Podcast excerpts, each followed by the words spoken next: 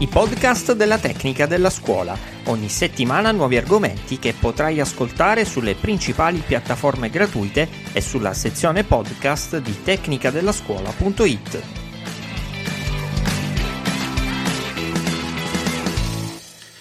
Essere genitori di figli che vanno a scuola non significa soltanto provvedere all'acquisto dei libri, all'acquisto dello zaino, al diario più bello e magari accompagnarli, andarli a prendere, partecipare alle riunioni della scuola, ma significa tanto altro. Significa gestire oggi un rapporto complesso e complicato. L'altra volta abbiamo parlato del patto educativo dalla parte degli insegnanti, oggi proviamo a farlo dalla parte dei genitori. Sono Francesco Pira, professore associato di sociologia all'Università di Messina.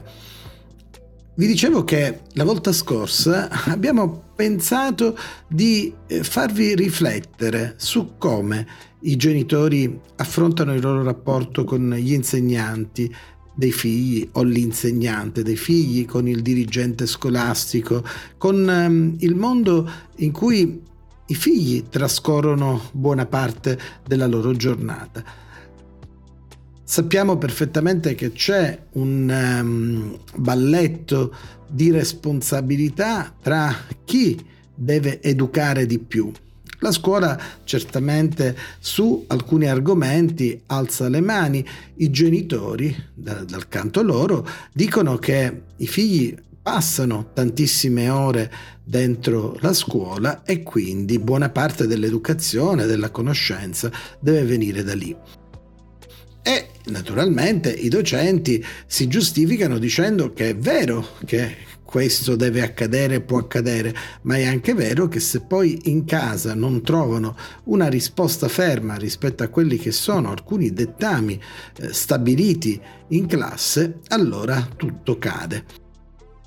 Attorno a questo che stiamo dicendo, i genitori si ritrovano a gestire l'educazione dei propri figli in una società piena di ismi, di individualismi, di cattivismi, di situazioni che non riescono a prevedere. Pensiamo a quello che è accaduto a una ragazza che andava a scuola e che aveva un fidanzatino che si è fatto una passeggiata a Villa Bellini, a Catania, e che ha subito quello che ha subito, un trauma che si porterà dietro per tutta la vita.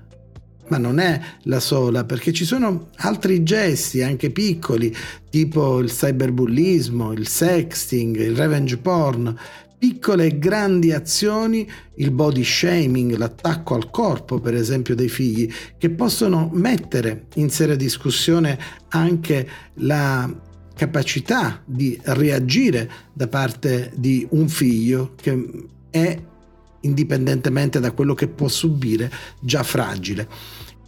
I genitori sanno che devono garantire una certa quantità, sanno che devono fare sacrifici disumani per permettere ai loro figli di avere uno standard qualitativo di vita molto alto.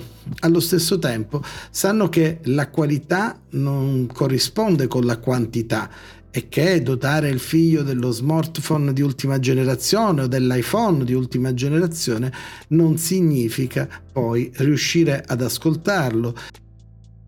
La cosa di cui i ragazzi molto spesso, quelli che io incontro eh, negli istituti di tutta Italia, mi dicono che i genitori spesso giudicano e non ascoltano.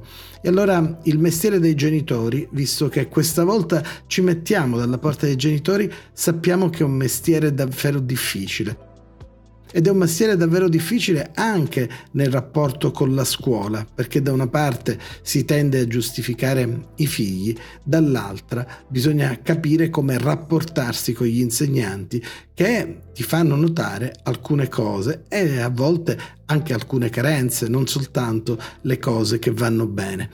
E allora mm, per questo motivo ribadiamo, questa volta dalla parte dei genitori, che è importante una fortissima collaborazione, è importante sottoscrivere, è importante riverniciare quel patto educativo.